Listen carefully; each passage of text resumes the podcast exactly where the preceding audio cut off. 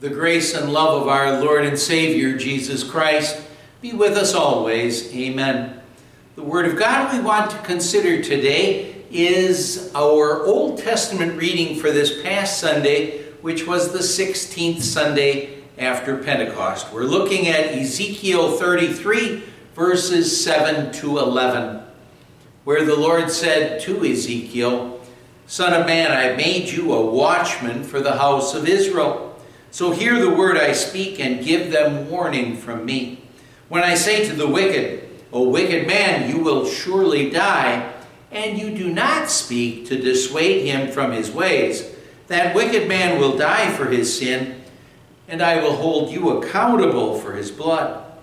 But if you do warn the wicked man to turn from his ways, and he does not do this, do so, he will die for his sin, but you will have saved yourself.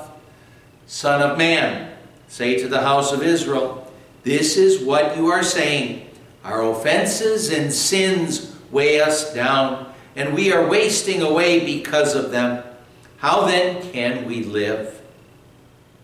Say to them, As surely as I live, declares the sovereign Lord, I take no pleasure in the death of the wicked, but rather that they turn from their ways and live. Turn, turn from your evil ways. Why will you die, O house of Israel? My dear friends in Christ, the Lord was speaking to Ezekiel, and he was also speaking to us when he said, Hear the word I speak and give them warning from me. It's important that watchmen like Ezekiel was, someone who was called by God to warn the Israelites about dangerous things that they were doing in their lives, their rebellion against God.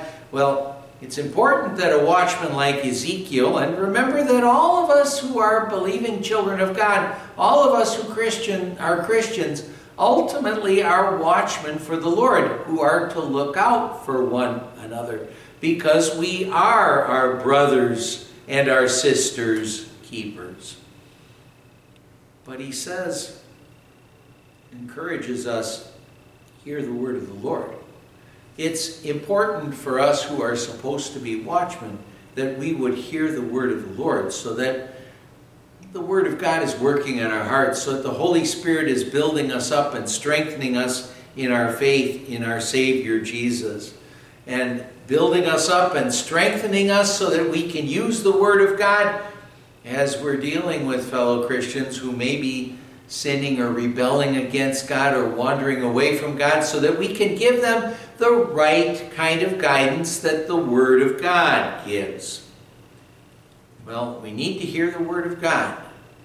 And then the next thing in this reading that he talks about is we need, as watchmen, to proclaim God's warnings.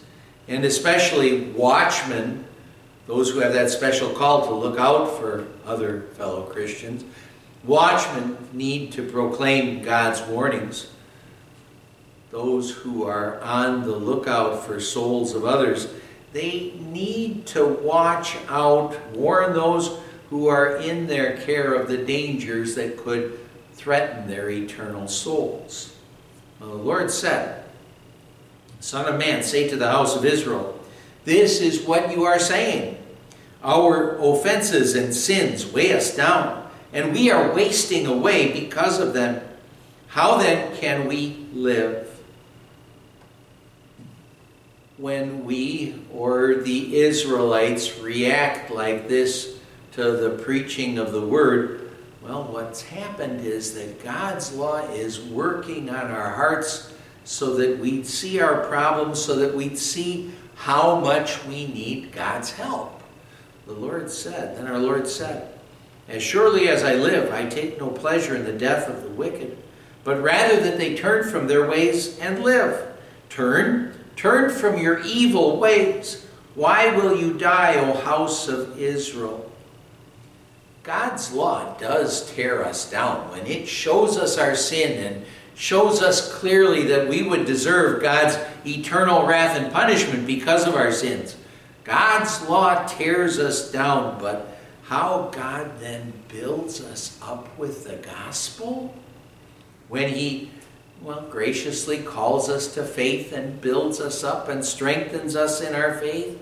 He tells us that He doesn't want us or anyone for that matter to suffer eternal punishment. He wants us and all people to be with Him forever in heaven. He wants to tell us that the blood of Jesus, God's Son, purifies us from all our sin. Oh, our government, it's always trying to fix problems, and well, hopefully they can do some things to fix things instead of making things worse. But they're trying to fix the problems that afflict our, our nation and our world.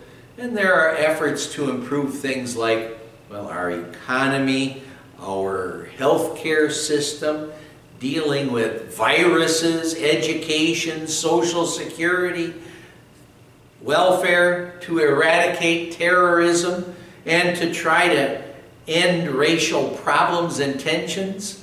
Our government's trying to deal with that thing, and the, the list of problems that they're trying to deal with could go absolutely on and on.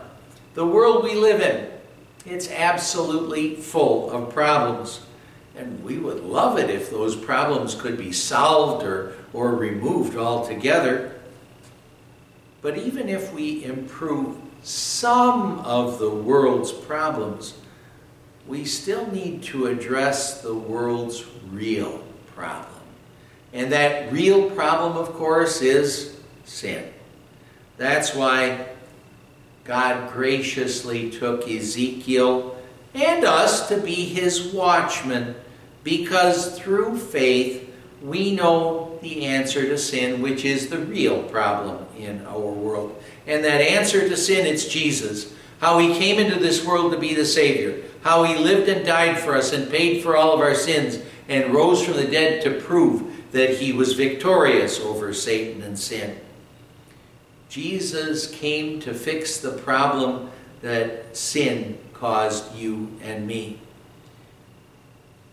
And so, what we need to do is we need to regularly, faithfully, and often hear the Word of God so that we can proclaim well, God's plan of salvation, so that we can proclaim God's warnings to those who are threatened by sin.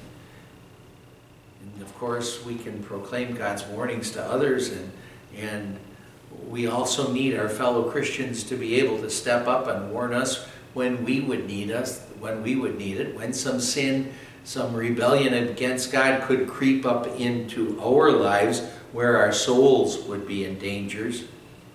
But of course, in addition to the warnings, Today, our reading is especially saying we need to announce God's grace.